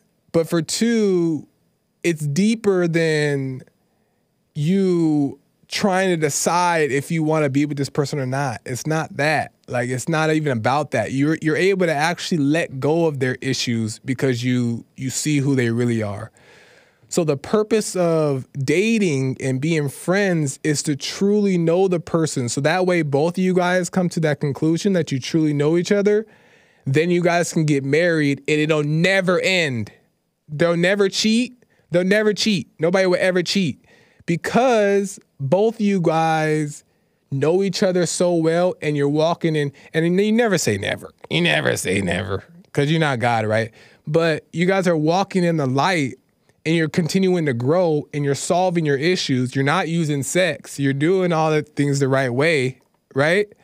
Then there's no other way. It just stays because you know each other and you trust each other. And it's God's light, it's God's trust. So, sex out of wedlock, if you're doing it before you get married, you're you're you're screwing it up because you're making things more confusing in a relationship and it's getting in the way of you finding out who the real person is because you can't find out who somebody really is if they're constantly in their emotions. Both of you guys, if you're in your emotions, you're not in the spirit. You're in the ego, you're not in the spirit. You're either one or the other, the ego or the spirit. You can't be in both. So you can't ride two horses. People want to have a little bit, but can I just? You can't. You just can't. Nobody, and it's hard. It's Lord, let me tell you it's hard. But I'm grateful that God is not um, weak. He stands in his way. It's it's that's you either go spirit or you go ego. And his way and he'll show you how to get there. But it's not both. You can't do both. And the reason why relationships are working is because people want to do both. They it's hard to sacrifice the ego to have that get the prize. But um, unfortunately, if you're waking up, that's what we have to do. We got to sacrifice completely. The true sacrifice. We got to sacrifice the ego. If we want true peace, if we want eternal life, if we want a wife and we want kids to death do its part, the kingdom of heaven on earth, we got to do what's necessary. and we ju- we'll be led to it. But when we're ready to to take that leap, so I wanted to see what uh, Hassan had to say, and then Nick. Nick, if you can come in, I don't know if you guys even have much to say about it or not, but um, if you do, Nick, uh, you can come in if you can, and then uh, Hassan um, as well. All three of us, if we can get all all of us on the on the camera here, then we can just have some. You know, the guys can just talk a little bit and see what they thought about what I said, or if they agree. Maybe they disagree, or you know, I wanted to get their take because they've also been in relationships. Um, I, um, you know, they've also been in relationships, and they've also uh, under have this understanding of, you know, not having sex out of wedlock, or you know, what what comes from it if you do, and they they know this stuff. Like these guys are smart. These are smart guys, and um, and we fellowship about this stuff. So I wanted to hear their takes, and and some of them may have relationships. I don't want to say who, but there you go. so Nick is just getting in the chair, make sure he's good, and then we're gonna go to. Can you cut to the three of us? Yeah, cool, cool. Okay, so obviously you guys know um, Nick and Hassan. I don't gotta introduce. So, Um, but there's yo, man, it's cool to see you there. That's Isn't sick. that weird? That's super cool. Nick is here. Nick is in the studio. Um, Nick, uh, go ahead. You can you can give me your take first, and then we'll go to Hassan. On Just on like you're supposed to not have sex out of wedlock. See, this is news. Why didn't you guys tell me? what do I do now? Too late. Wait, how do I fix What do this? what do you think about that? what do you think about the topic? For sure, it's it's super deep, man, and yeah, um, oh man, everything goes out of your mind when you come in here. But yeah, But just off the top, I, I, I've just been hearing other men and yourself, and, and we've had those men's forums we do here at BOND. yeah, And for me, like, uh, uh, what's the word? I make mistakes and dumb stuff in my life, but for some reason, there's some things in my life that I take the heat of others. You know what I mean? Instead of having, yeah. it. and so I took I took it to to heart. I'm on the shoulders of giants, in a sense, Right you know, on, using yeah. their advice of other men right on. and it's been a huge blessing, a huge blessing. But it's funny how, uh, you know, I'm dating. I'm dating. I'm right now. I'm dating somebody. Yeah. I'm like, I'm in it, and yeah, and um, even though we're not doing the sex, Yeah. it's still an interesting. Um, what's the word? I almost don't even. want I hate saying journey. I'm on a journey. yeah, Uh, it's almost an interesting, uh, you know, discovery of Yeah. yourself because everything you described in the world of sex, like out of wedlock, still is happening.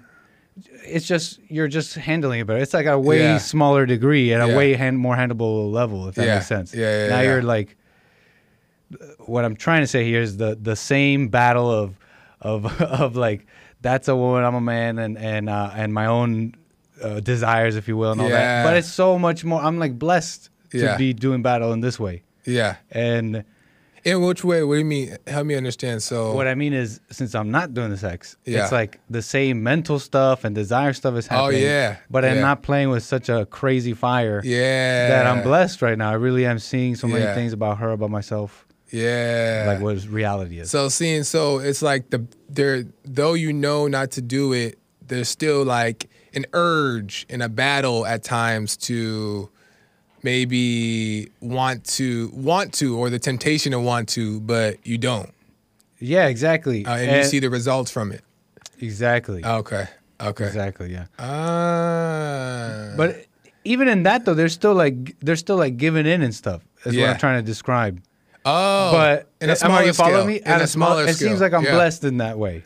Like but I'm not. yeah. But some people might think, oh, now I'm not having sex at all. I'm like this monk person. Yeah. Am I making any sense? Yeah, Are you kind of following me? Yeah. And so it's just I could see even deeper why you shouldn't do it. It's like you're now gonna go through things and you're gonna be blessed to not be having Yeah. to deal with the crazy, you know, valleys, peaks and valleys of, of the sex world. Yeah, a hundred percent, a hundred percent. What you what you what you got to say, Hassan? the sex world is funny. It's like dark arts. the- Yeah, yeah. I like that. You know, Um, I'm, I was level like seven, like I don't know, uh, level this uh, dark art sex world mage. I like, I like that. um, yeah, I mean, absolutely. I mean, I love what Nick just said, and I love your monologue about it. I, I think, um, I think for me, the hardest part about the stop having sex out of wedlock thing was um, that as my entire life being a artist or creative or whatever Yeah. it is, Yeah. I didn't realize how every element of my life had sex like involved in it. like there was an element of sex in every single thing that I did, not just sex. Like, like, explain. Explain if you can. Like uh, music, and then Ah. and then every element of that, like um, writing lyrics. Even if I'm writing lyrics Ah. about something that didn't have something to do with sex, they would always be like, "Oh, well, let's just put this influenced. Yeah, or let's just Yeah. put this line about not having sex, but it's still sex. Oh, yeah, yeah, yeah, The, yeah, the topic is still, you know, Or you're, sorry. yeah. No. No, I don't mean to cut you off. I wanted to add to that. Or you're effing over somebody, or you're doing some violent stuff. You know. Yeah, or you're trying to overtly not uh, uh, promote sex, but Uh, even in duh. that, it's Yeah, still yeah, sex. yeah, I'm following, following, following. Okay, I so got you. like, Yeah, yeah, anyway, yeah, yeah. All, so all these different things that down to artworks or visual stuff or things that I would always, um, again, my imagination. Yeah. And what I realize is that uh, I remember we said it one time in church where like leading up to the sex in our imagination Yeah. is worse almost than the actual act Yeah.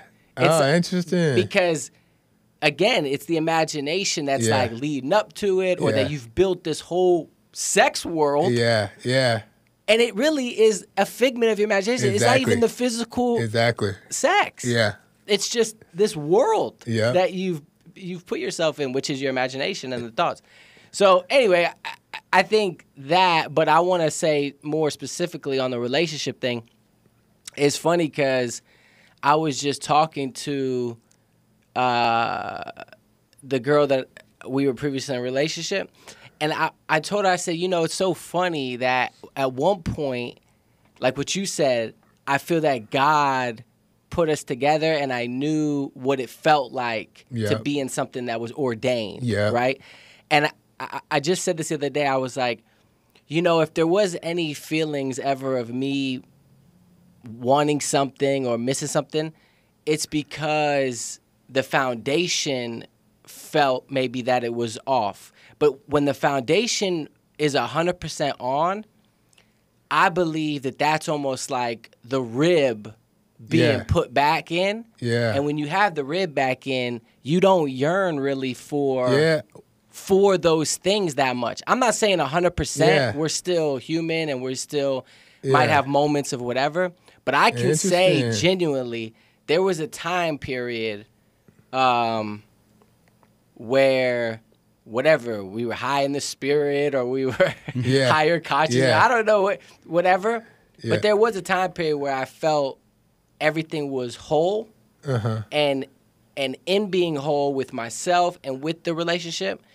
that yearning of it of trying to like get some sort of uh symptom uh satisfying like to make it feel better Yeah, i didn't need it Yeah. because i felt like this is just we're standing on solid ground yeah, but when Yeah. you're when you're shaky you're just reaching out for anything to give you a like just to give you a hit yeah, yeah. of yeah. like you know what i mean so yeah, yeah.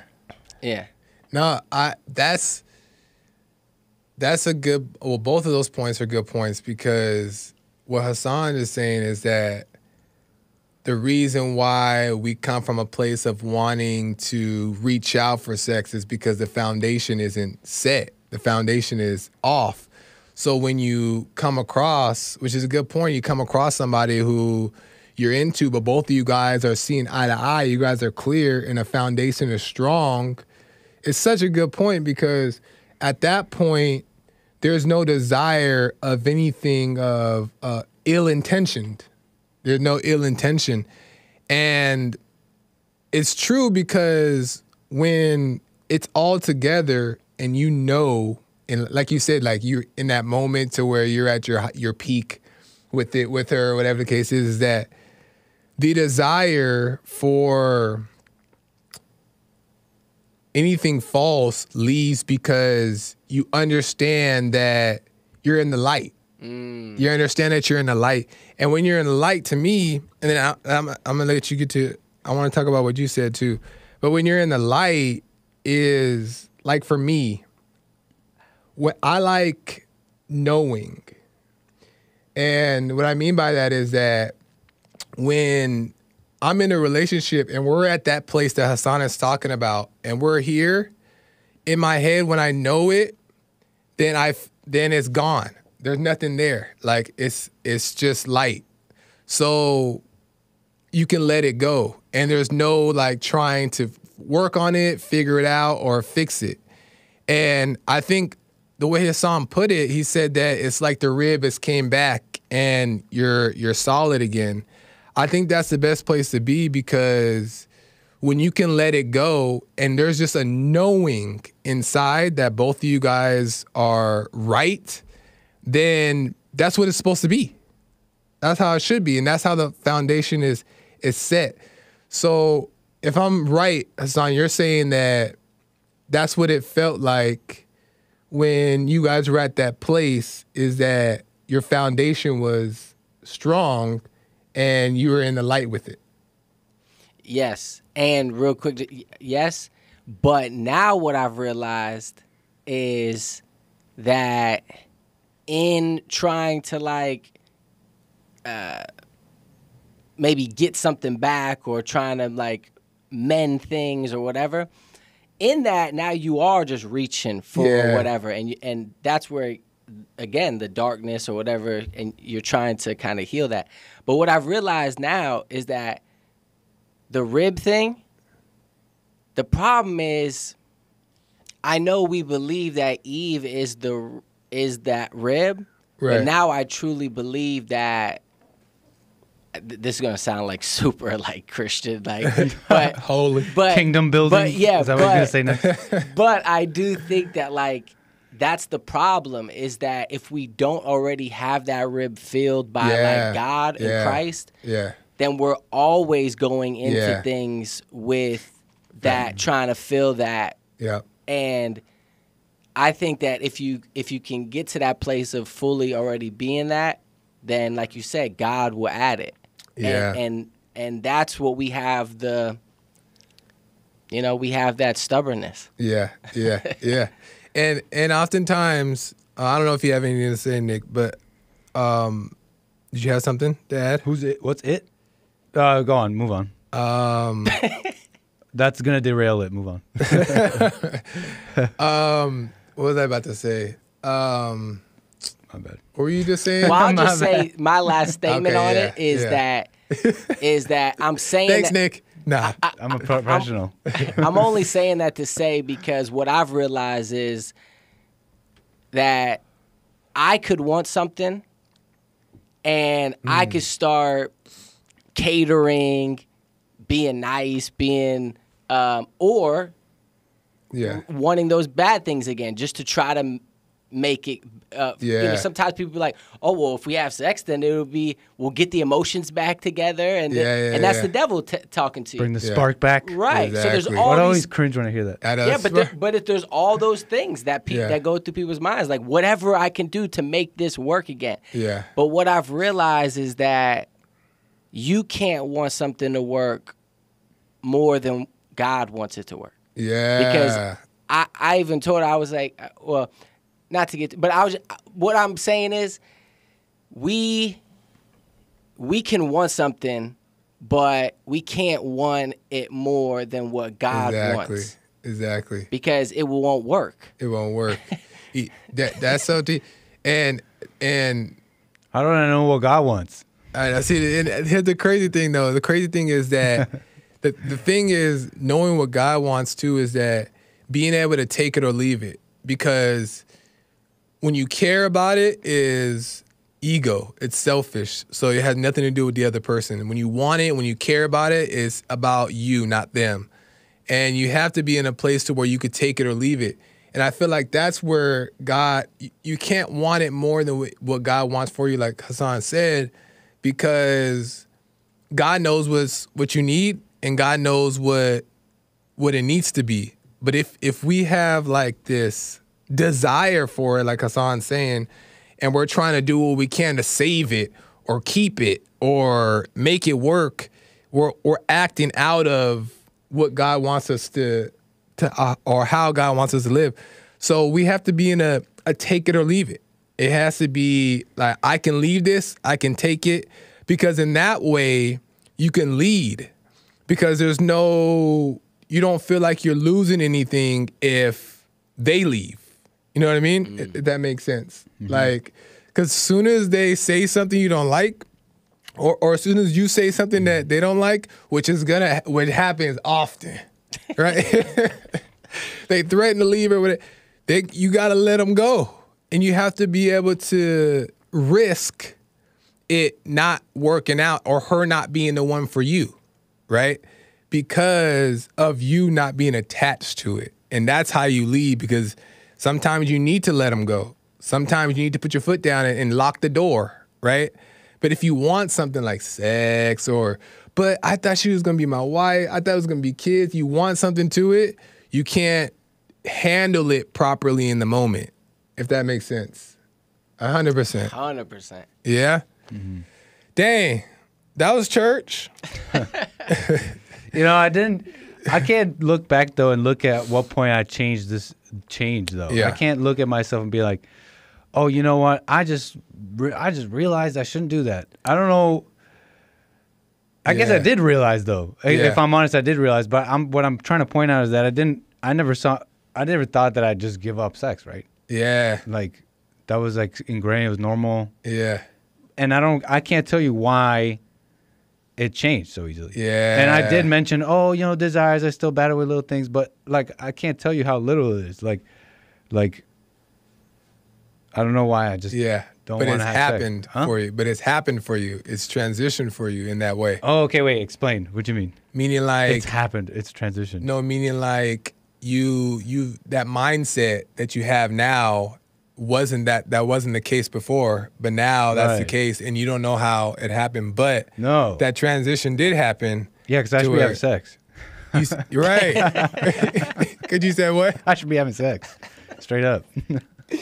But it's crazy how that switched though for you, because now you but you see No, yeah. for okay, you see Yeah, that yeah. that's the the right way. yes. and you see the results of you have to see because if you're in a relationship as long as you've been then there's time. no way yeah No, Yeah. for sure. You're not, man. There's so many things I've caught. I can't even explain to you. So many things I've Yeah. caught in before it's happened, myself and together. And like so many things. ah, anyways, It's stop doing it, y'all. Like, Yeah, I know. like there's just like Yeah. all the same mistakes that you made in all- Yeah. all your past relationships. You're not. yeah None of those are being made. Not Well- none, but but it's it's helpful it helps um well there's a couple minutes left. I appreciate you guys for one I, got, I Oh, take these last two calls. But that was church I, that's the main thing i wanted to get to today was that uh topic. I'm glad i saved uh the best for last and i'm glad that i got nick and hassan's take because we're three young guys and you got to understand young guys it's a hard time in la because these out here is different. The only loyal. It's different out here and you can get it whenever you want it. And when you're young the drive the drive is there. So it's not like we're over here not feeling these things.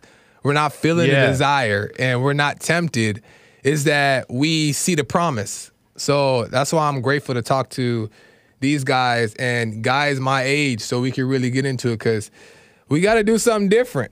All the guys we gotta we gotta make a change because that's the reason why you know people are out of control there's no emotional control there's no nobody's overcoming and everybody just having sex with wedlock and it just c- continues to go downhill so i appreciate you guys Now, for hopping you, man. on Yes, sir. yeah i appreciate that You talking about Cruz, Nikolas Cruz? They talk. Yeah. They say killers, psychopaths. They're all people with no emotions. it's the opposite.